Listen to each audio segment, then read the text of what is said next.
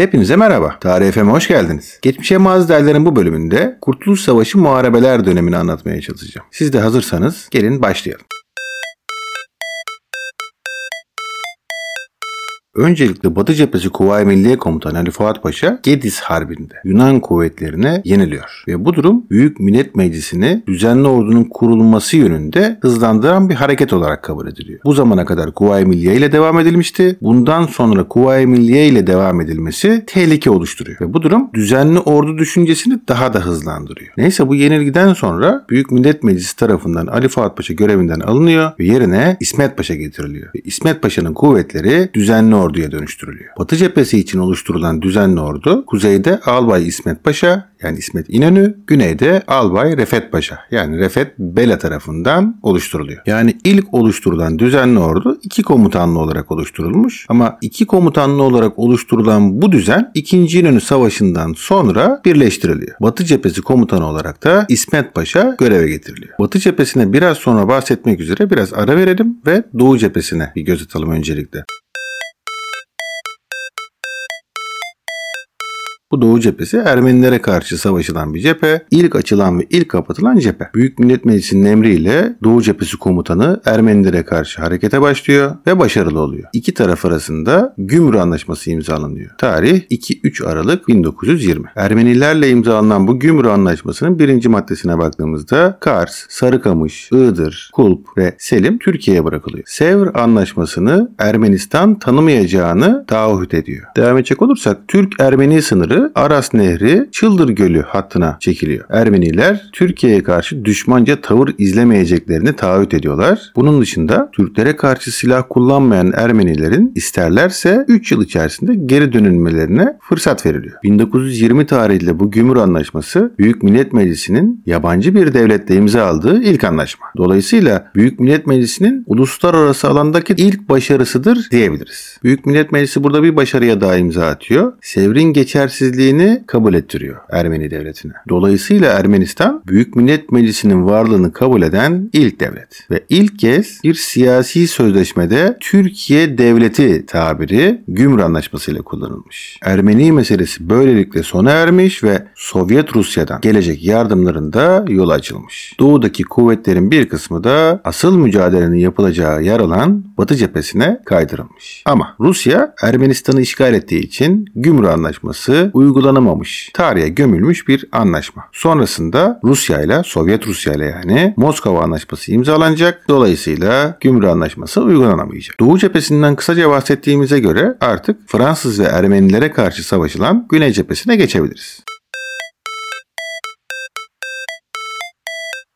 Öncelikle Fransızlar tarafından işgal edilmiş olan Maraş'tan bahsedelim. Maraş'ta halkın direnişine dayanamıyor Fransız askerleri 11 Şubat 1920 tarihinde şehri terk edip gidiyorlar. Düşman işgalinden ilk kurtulan ilimiz Maraş. Maraş'a Büyük Millet Meclisi tarafından öncelikle İstiklal Madalyası daha sonra da 1973 tarihinde Kahraman ünvanı veriliyor. Ve günümüze kadar Kahraman Maraş olarak varlığını sürdürmüş. Maraş ve Antep yöresinde Kılıç Ali milli kuvveti kurtarmakla görevlendiriliyor. Maraş, Antep ve Urfa Urfa'da bulunan Fransız kuvvetlerine karşı yapılan çalışmalardaki başarısı ile Antep kahramanı olarak ünleniyor. İstiklal mahkemelerinde üyelik yapıyor daha sonraki dönemde. Kılıç Ali 1920-1938 yılları arasında Antep milletvekilliği bile yapıyor. 1970'te Yeni Türkiye Partisi'nin kurucuları arasında yer alıyor. Atatürk'ün hususiyetleri, hatıralarını anlatıyor ve İstiklal Mahkemesi kararları gibi kitaplar Kılıç Ali'ye ait. Urfa bölgesinde ise Yüzbaşı Ali Sahip liderliğinde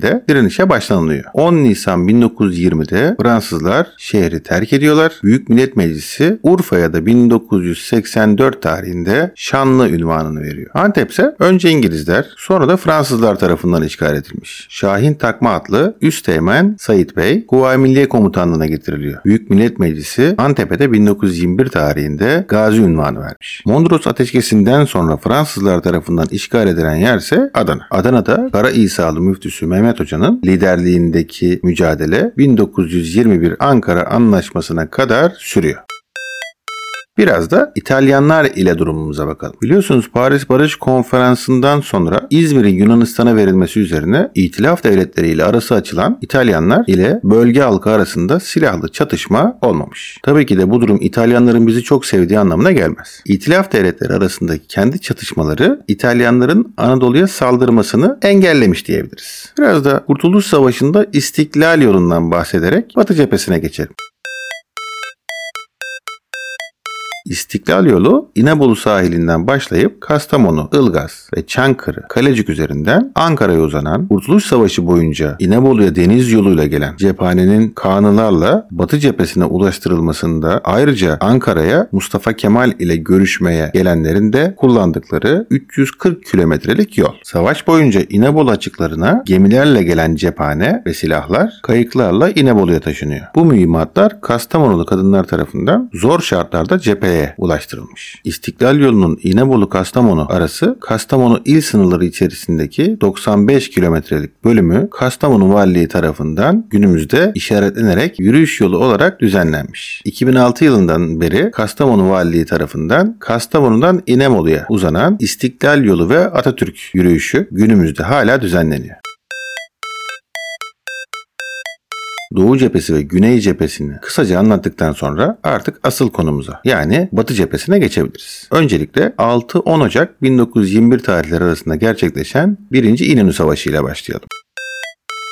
Birinci İnönü Savaşı Mustafa Kemal tarafından kurulan ve başına İsmet Paşa'nın getirildiği düzenli ordunun ilk savaşı ve ilk galibiyeti olarak görülüyor. Taktik olarak tabii ki de savunma. İlk 4 savaş savunma olarak gerçekleşmiş. Daha Yunanlara karşı taarruz gücüne sahip değilsiniz çünkü. Birinci İnönü Savaşı'nın sebeplerine bakacak olursak Yunan ordusunun Çerkes Etem karışıklığından yararlanmaya çalışması. Büyük Millet Meclisi'ni Sevri kabul etmeye zorlamak, Eskişehir ve Ankara'yı ele geçirip Büyük Millet Meclisi'ni dağıtmak. Yunan ordusu 6 Ocak 1921 tarihinde harekete geçiyor, saldırıya geçiyor. Yunanlar Bursa, Uşak tarafından Eskişehir, Afyon'a doğru saldırıyorlar. Türk ordusu bu savaşta başarılı oluyor. Bu birinci İnönü Savaşı düzenli ordunun yani TBMM tarafından oluşturulan düzenli ordunun ilk zaferi. E, dolayısıyla halkın Büyük Millet Meclisi'ne olan güveni de artıyor. Bu durum askeri alış işlemlerini, insanların askere katılmasını hızlandırıyor. Batı Cephesi Komutanı İsmet Paşa generalliğe yükseliyor. Büyük Millet Meclisi 1921 Anayasası Teşkilat-ı Esasiye'yi kabul ediyor. 12 Mart 1921'de İstiklal Marşı'nı kabul ediyor. Sonuçta ilk galibiyet önemli. İtilaf devletleri Türkiye Büyük Millet Meclisi'ni Londra konferansına çağırıyorlar. Bunlardan birazdan bahsedeceğim. Sovyet Rusya ile Moskova Anlaşması imzalanıyor. Bu anlaşma Büyük Millet Meclisi'ni tanıyan ilk büyük devlet. Yani Sovyet Rusya ile imzalanmış. Bunun dışında Büyük Millet Meclisi'ni tanıyan ilk İslam devleti olan Afganistan ile de dostluk anlaşması imzalanıyor. Şimdi gelelim 1921 Anayasası yani Teşkilatı Esasiye'ye. 20 Ocak 1921 tarihi. Teşkilatı Esasiye'nin yapılmasını hızlandıran en ana etken 1. İnönü Savaşı'nın kazanılması. Moral motivasyondur. 1921 Anayasası'nın maddelerine geldiğimizde. Öncelikle diyor ki egemenlik kayıtsız şartsız milletindir. Yasama ve yürütme gücü Büyük Millet Meclisi'ne aittir. Olağanüstü şartlardan dolayı çabuk karar almak ve hemen uygulayabilmek için güçler birliği ilkesi kabul edilmiş yani. Yasama ve yürütme Büyük Millet Meclisi'ne alınarak. Hemen sonrasında İstiklal Mahkemeleri üyeleri de Büyük Millet Meclisi üyelerinden seçiliyor. Millet egemenliğinin tekniğine dayandığı için böylece Büyük Millet Meclisi yargı gücünü de eline alıyor. Yani yasama, yürütme, yargı Türkiye Büyük Millet Meclisi tarafından yapılıyor. Normal zamanda yasama yetkisi Büyük Millet Meclisi'ne ait, yürütme yetkisi Bakanlar Kurulu'na ait, yargı yetkisi de bağımsız mahkemelere verilecekti. Ama olağanüstü bir durum olduğu için yasama, yürütme, yargı Türkiye Büyük Millet Meclisi'nin elinde tek elde toplanıyor. Çünkü mücadele veriyorsunuz ve önünüzde bir zaman yok. Hızlı karar alıp hızlı uygulamanız lazım. Sonrasında deniyor ki Türkiye Devleti Büyük Millet Meclisi tarafından yönetilir ve Büyük Millet Meclisi hükümeti adını alır. Bu maddeyle de meclis hükümeti sistemi kabul edilmiş oluyor. Sonrasında şer'i yani dini hükümlerin yerine getirilmesi Büyük Millet Meclisi'ne aittir deniyor. Bu durum ne demek? 1921 Anayasası laik bir içerik getirmemiş. Sonrasında kanuni esasinin teşkilatı esasiye ile çelişmeyen hükümleri geçerlidir. Sonuçta bir önceki anayasayı da kabul etmiş oluyorsunuz. Çünkü olağanüstü bir dönemden geçiyorsunuz.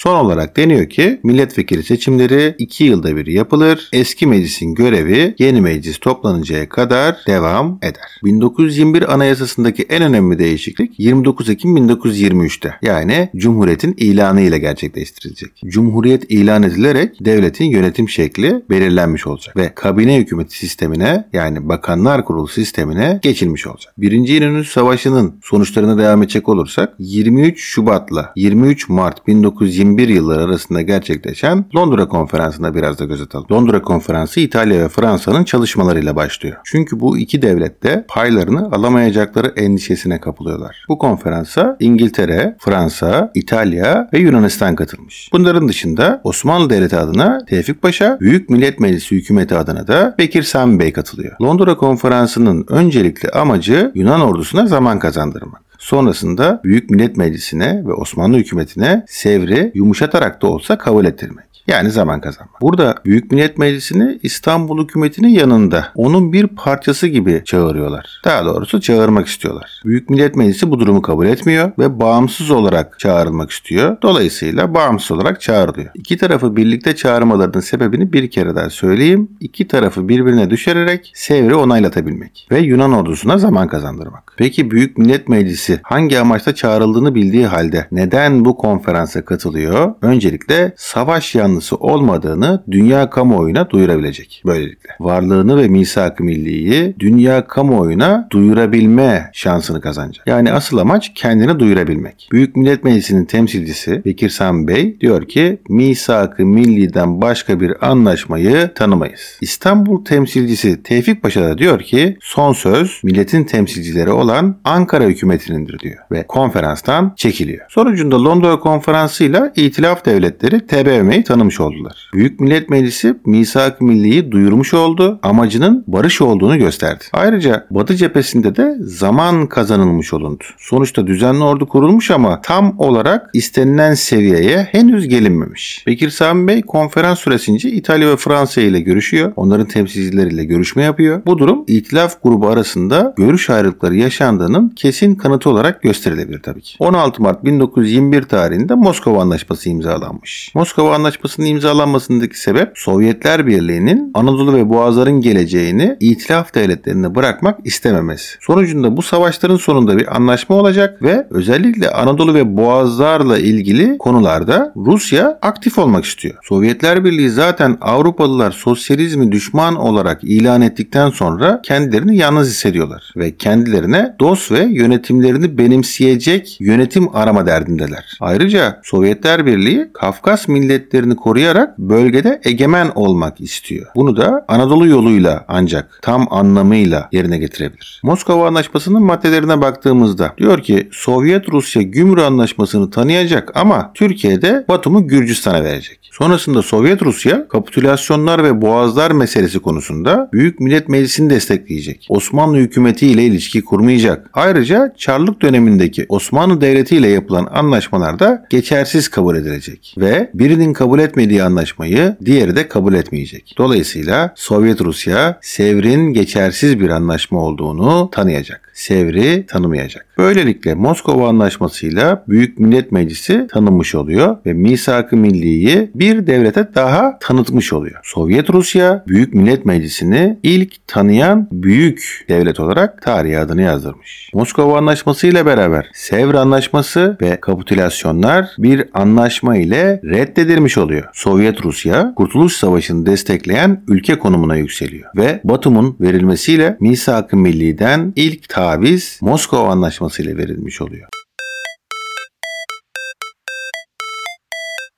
23 Mart 1921 ile 1 Nisan 1921 tarihleri arasında 2. İnönü Savaşı gerçekleşmiş. Bu savaş Büyük Millet Meclisi'nin kazandığı ikinci zafer olduğu için önemli. Yine burada taktik olarak savunma taktiğini kullandıklarını söyleyebilirim. Neden savunma taktiğini kullanıyorlar? Daha taarruz gücüne ermemişler. Bu savaş temsilcilerimiz Londra'dayken onları barışa zorlamak için yapılıyor. Dolayısıyla bu savaş kazanılırsa Fransa ve İtalya'nın Büyük Millet Meclisi ile anlaşması ihtimali azalacak. Ve 2. İnönü Savaşı'nın düzenlenmesinin diğer sebebi Yunan kuvvetlerinin Eskişehir'i alma ihtimali. Büyük Millet Meclisi düzenli ordusu Yunan kuvvetlerini 2. İnönü Savaşı'nda da yeniyor. Aslanlar ve Dumlupınar'da taarruz deniyor ama ordu henüz taarruz derecesine ulaşabilmiş değil. 2. İnönü Savaşı'nda da Yunan kuvvetlerinin Türk kuvvetlerine yenilmesi İngiltere'nin Yunan kuvvetlerine olan güvenini dolayısıyla azaltıyor. Türk halkının Büyük Millet Meclisi'ne olan güveni artıyor. Bu ne demek? Askere adımlar artacak demek. Refet Paşa görevinden alınıyor ve İsmet Paşa tek başına Batı cephesi komutanı olarak göreve alınıyor. İtalyanlar işgal ettikleri bölgeleri yavaş yavaş boşaltmaya başlıyorlar. Fransa Ankara hükümetine bir temsilci gönderiyor ve Zonguldak'tan çekildiğini bildiriyor. Bu ne demek biliyor musunuz? İtilaf devletleri arasında görüş ayrılıkları ve çatırdamalar iyice artmış. Mecliste müdafaa hukuk grubu kuruluyor. Ayrıca Mustafa Kemal Tuğ General İsmet Bey'e, İsmet Paşa'ya milletin makus yani ters giden talihini yendiniz telgrafı çekiyor. Bu önemli bir telgraf.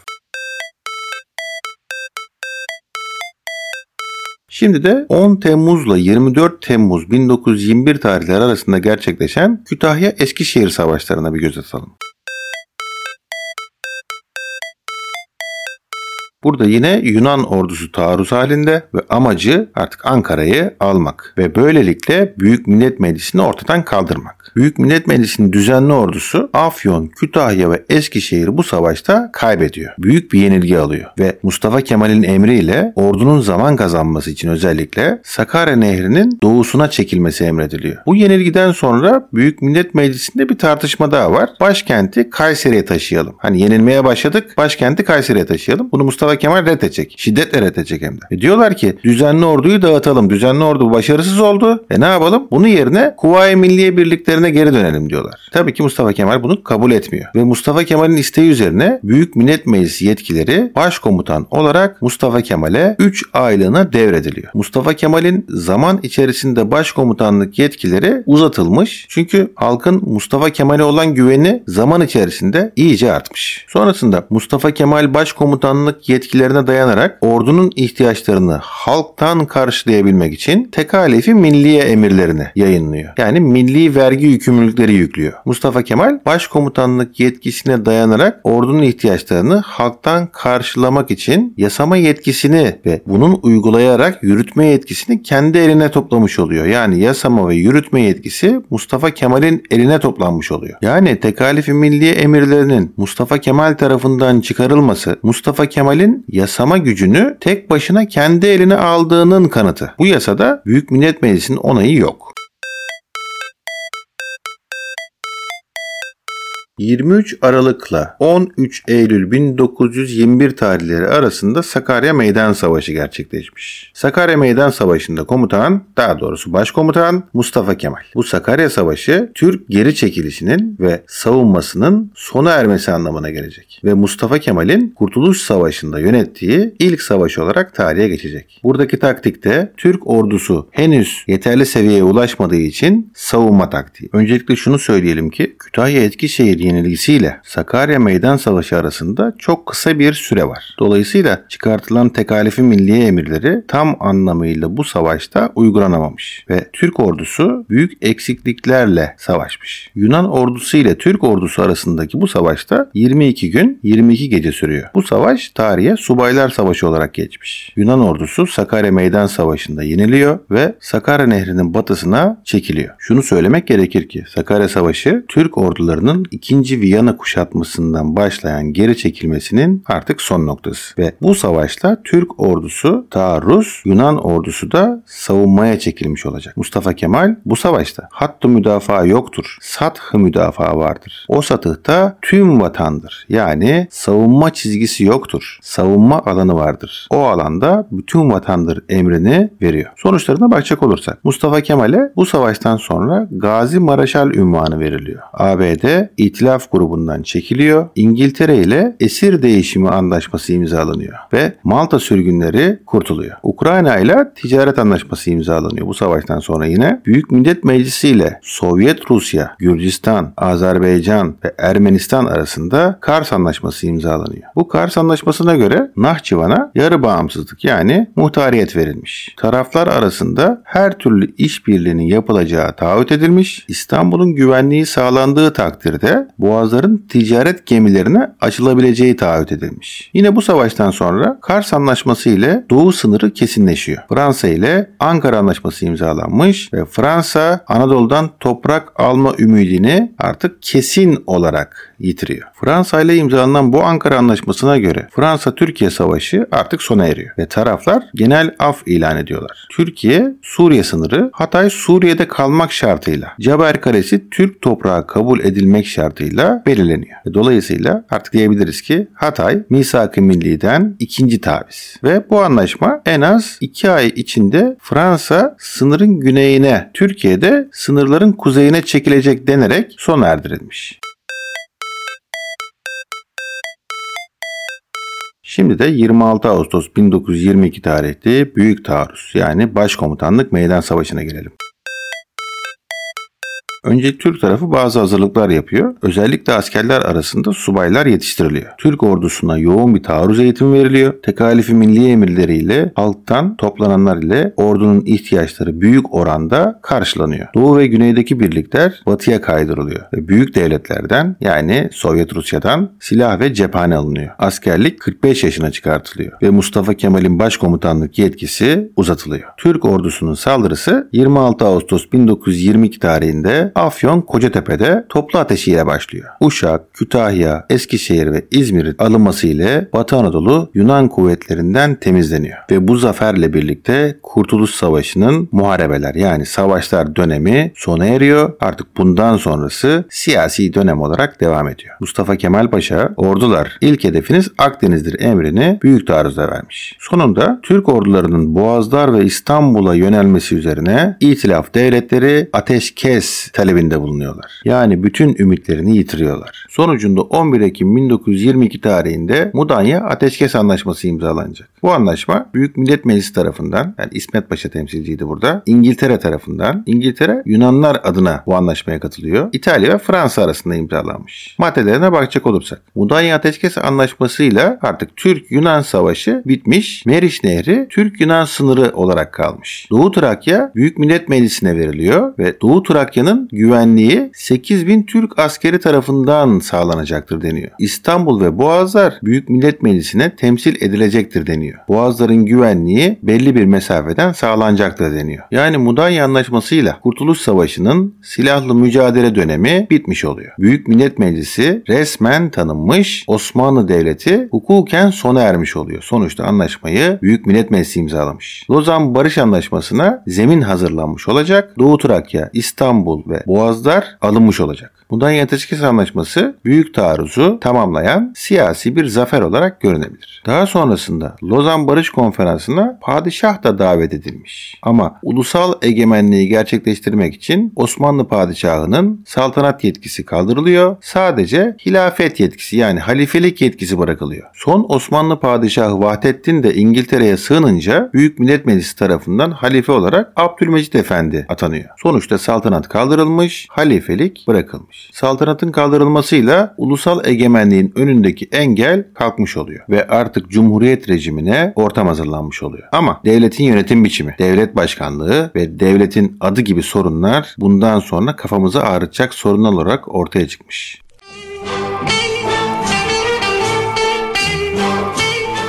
Bu podcast'imizin de sonuna geldik. Bu bölümde Kurtuluş Savaşı muharebelerini yani Doğu, Güney ve Batı cephelerini anlatmaya çalıştım. Görüş, düşünce, eleştiri ve yorumlarınızı tarihfm.gmail.com adresine gönderebilirsiniz. Görüşmek üzere, hoşçakalın. Geçmişe vazi derler, geleceğe